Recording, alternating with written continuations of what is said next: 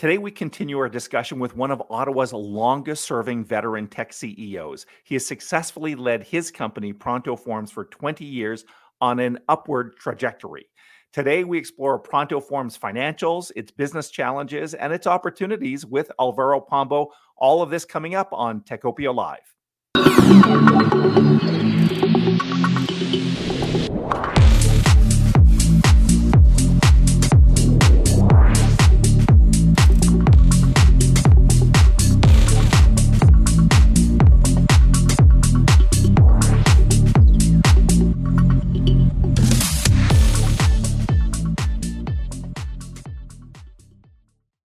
Hello, I'm Michael Curran. This is another bonus episode of Techopia Live that is supplementing many of the episodes done by our regular host, Sherry Ask. Thanks to Sherry for all her hard work.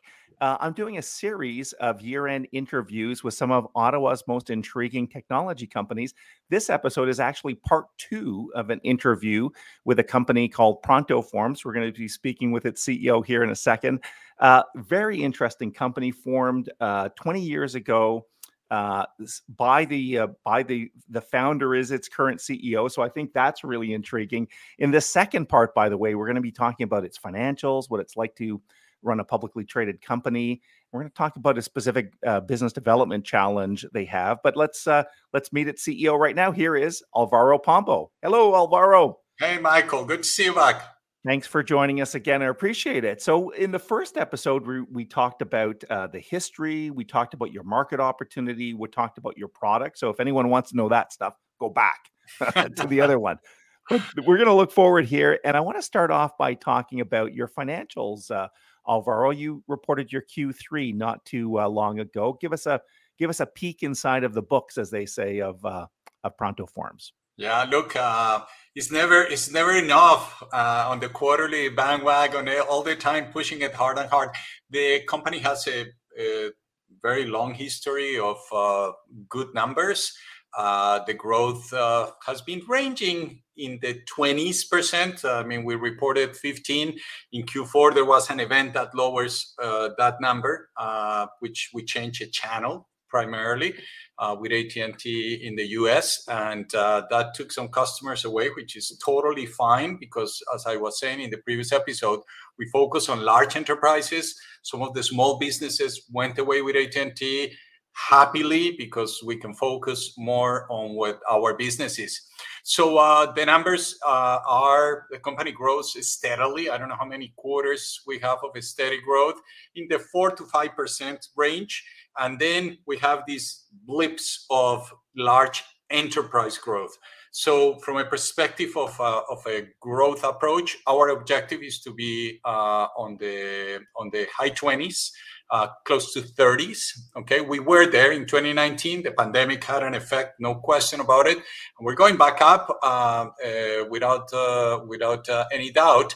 And as we are heading, I mean, as we're going up as I said, I mean, about 70% of the revenue comes from existing customers, 30% is new uh, customers that come.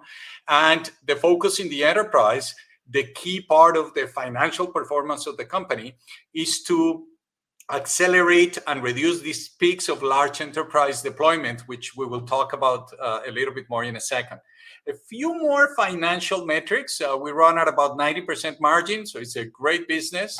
Um, we run very close to profitability. We're not. Uh, we've been profitable. We anytime we want to stop hiring people, the prof we become profitable. But our objective is a growth stock. This is a growth story, and um, there is never enough growth. So we're going at it very hard in a rational way. I'll talk a little bit more about that as well. So uh, we're just very focused on um, optimizing the growth rate for the amount uh, of money investment and the productivity that the sales organization can give us for that. And you, and you must have lots of recurring revenue, if I understand your business model, right? So that there's kind of an upwards trajectory that you're on. Is that yeah. correct? Yeah. So it's about 90, 91% is recurring revenue. We're about $20 million US. All the numbers that you've seen is we report everything in US dollars. So it's about $20 million of uh, annual recurring revenue.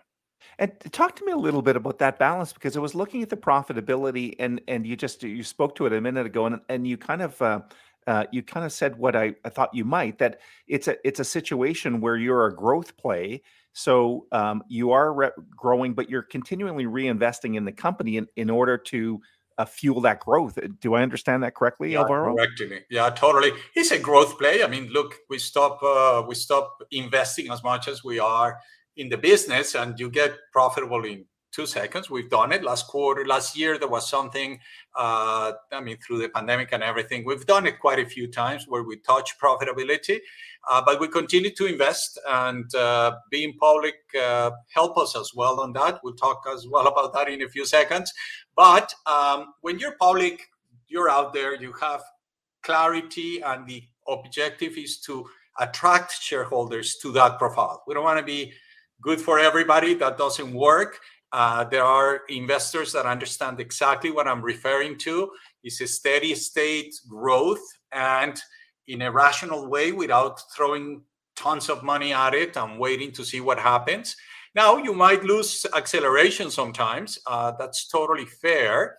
Uh, but our stage, we believe, and the stage of the market, we believe we're doing it right, but we are definitely pushing the gas pedal harder as we speak.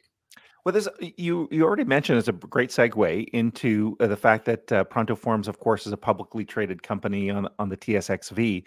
Um, so there's many tech CEOs in Ottawa, Alvaro. I'm sure you know many of them, but you have an interesting challenge here, being a publicly traded company. So tell us about that decision way back when to become a publicly yeah. traded company, and maybe part two of that would be what's it like to manage? Like it, you have to manage yeah. the business, if I'm not mistaken, in a particular way. Yeah, look, I, I laugh a little bit because there are scars here, scars here. And uh, look, that's what build the character, I guess, at the end of the day. It's not that terrible. And I'll tell you, I'll tell you why. I mean, we ended up being public because 2008, one of our largest shareholders, the world collapsed, okay, as we all remember. And uh, we we decided to that the best way to bring some money into the company in those days was through doing I mean, a CPC, a story that people know about these reverse takeovers, similar to SPACs in the US these days. And that gave us enough money to continue the journey. As we stayed there, the beauty of this thing is that there are no skeletons in the closet. Everybody owns the same type of shares, no prefs, no nothing. Everything is very clear, very, uh, very uh, uh, transparent. Uh, governance is very clear. So the company has evolve, I mean, in a more mature way than our revenue represents. But that's the good news. The key for the listeners is the kind of shareholders you target. Okay. You cannot go to these markets, or you can, but my advice is don't do it if you have the similar profile to us. You cannot go to the, these markets basically going after the retail, monstrous play when people don't understand what you're trying to do. So there is a level of sophistication in the investor that understand it's a micro cap, it's going at a pace, and it's deploying the resources in a certain way. Now, I believe there is obviously a micro cap in Canada is undervalued by definition. Okay, so you're definitely leaving money on the table in quotes. But when you target this type of shareholders, it's a private company. At the end of the day, our shareholders are very sophisticated, funds and very sophisticated, wealthy shareholders that understand what they buy and what they hold. Therefore, the stock doesn't move that much, don't, doesn't necessarily mean a lot, um, but you keep on tracking and evolving the story and you're building shareholder value. The realization of it will come at a different time. But in the meantime, you're tracking and you're evolving the value for everybody. I think what you said is really interesting, Alvaro, and you're experiencing this, and not many other companies are.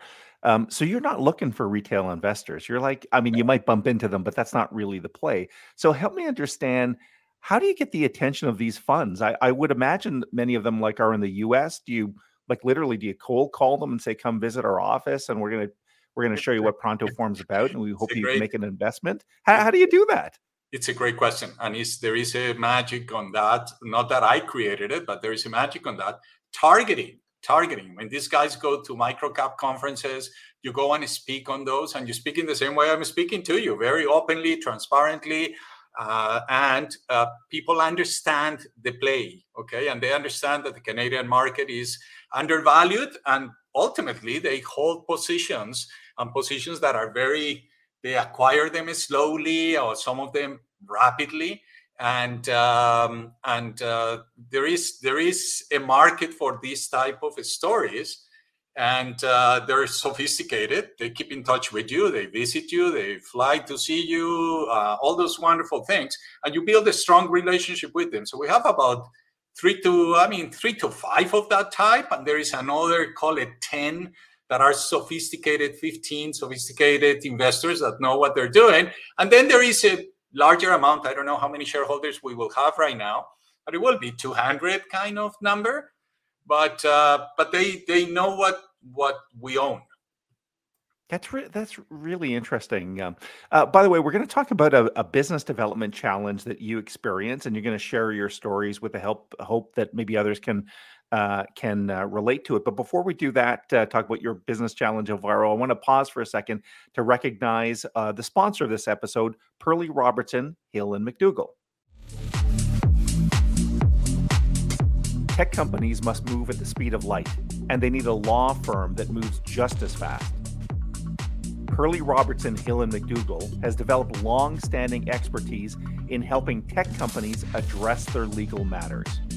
As Ottawa's largest premier full service law firm, Perley Robertson Hill and McDougall has provided a number of specialized legal services for the past 50 years.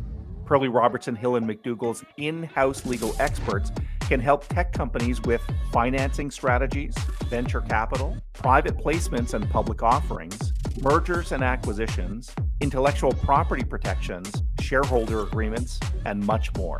To learn more about how Perley Robertson Hill and McDougall can help your company, visit perlaw.ca.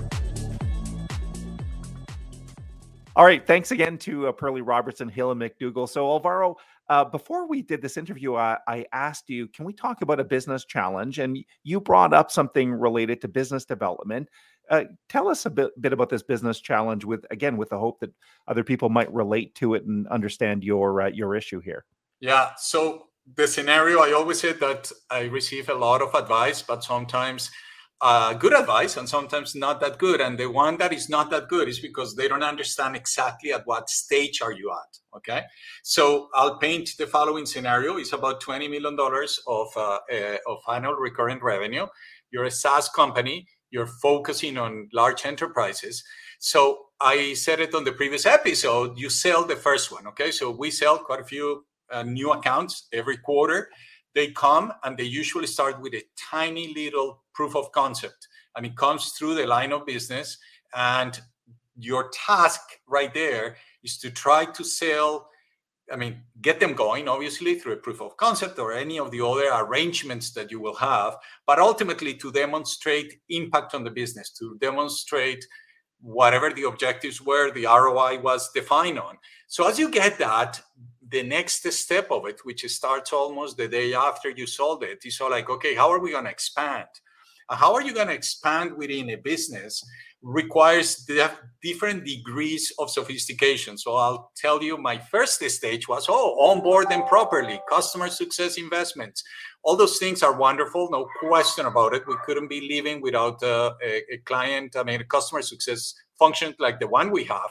But then you get to the next level, which is okay, how are you going to look into other use cases that can propagate into other parts of those organizations? So we've made a huge investment in identifying those use cases and try to show the customer journey throughout different use cases because in field, field automation is quite big. So then you get to the next level, which is okay, now you have to have a strategic account manager, I mean, salespeople that are sophisticated in their trade to ultimately love these customers, present these different opportunities, and it's account management. I mean, I'm not saying something that people won't understand. The, the challenge is we did it 20, 25 times, well done. Now I have 160 large enterprises. And how do you do that at scale? And that's where you pause and you say, hmm, how are you going to do that at scale? Because that's where the growth on the 30s or north of 30s come from, doing that at scale. So I go back to where I was saying in the previous episode, you have these peaks and valleys, and doing this at scale is what will reduce the valleys and ultimately layer the growth at a, at a different speed. So, I mean, as I said before, 70% is existing businesses of the bookings of every quarter, 30% is new. So, you have to develop new muscles in your body and you have to develop a sophistication on the go to market that um, that is easier said than done i knew that was a challenge a wall that was coming climbing it has been a lot harder than what i thought at a distance that's great. I really appreciate you uh, you sharing that, Alvaro. I, I see, you know, that that's a very uh, sophisticated type of account management and how do you grow at scale, as you said. Uh, listen, we're going to wrap up in a second, Alvaro. I, I hope there are people watching this, of course, learning more about Pronto Forms, but maybe people watching this saying, I'd like to go work for that Alvaro guy. He looks pretty cool. so, so if uh, if anyone just and and you know, t- Alvaro talent is like on everyone's minds these days. It's it seems to be the recurring business issue. Tell us about the culture of uh, yeah, uh, Pronto so, Forms. So look, we left it in the great place. So how do you orchestrate managing those customers in that way? Yes. You orchestrate it by having a very talented group of people and you orchestrate it that experience for the customers is driven by a culture inside the organization. You cannot fake that. Just a good sales guy won't do it. You need to have a heck of a support organization, a heck of a heck of a everything. Okay. So ultimately, I believe in culture, not only because I believe in people, I seriously believe that the culture of the organization is one of the most important assets of any organization. But I believe on transparency and telling the story as it is. And I believe, I mean, we I spend a lot of cycles and we spend as a company. It's not an effort, it's what we do. Otherwise, you cannot do the kind of things I'm telling you naturally. Okay. And that's been as a leader, that's been the most fascinating thing is understanding that all these pieces go together. Okay. And that's, anyway, that's the culture of the organization. We care about each other tremendously. We value simplicity, as you heard it before, and we're big into performing. And those are the three values that are written in a wall at the entrance of the office, which we haven't been to that often recently. but we wear them. We don't have to have them written on a on a on a wall. We wear them and we we do it every day. I like that point. To. I like that point, Alvaro. Yeah, you don't have to look at them on a wall. You just need to live them every day and yeah, be, you know, reminded by a great CEO. So, well, listen, Alvaro, it's been a pleasure. A two-part uh, interview with you. We really dug into the first episode again, kind of the company, its history, and and uh, had a good look at its financials, and of course, this business challenge. Thank you for sharing so much. Uh, best of luck to to, uh, to Pronto Forms in 2022. Eager to see what it will achieve uh, in the new year. Michael, thanks for the opportunity. Great to get to know you more. And thanks to the listeners for putting up with the Spanish accent. So uh, I think I it's charming. It. it's absolutely charming, Alvaro. Okay, have Thank a good you, day. Michael. Well, big thanks again to Alvaro uh, Pombo of Pronto Forms for spending those two uh, two episodes with me. As we wrap up, let's take a look at some of the sponsors that are behind Techopia. Techopia is brought to you by many great sponsors, such as Number Crunch, offering virtual CFO services for SaaS companies, Perley Robertson Hill and McDougall, a leader in business and technology sector law, TD Bank, specialized programs for technology companies, the University of Ottawa Faculty of Engineering, creating the next generation of technical talent. Techopia is not only a podcast, we post new articles daily at obj.ca slash Techopia. If you're on Facebook or Twitter, you can find Techopia at Techopia OTT. And if you're on YouTube, please subscribe and click the bell icon.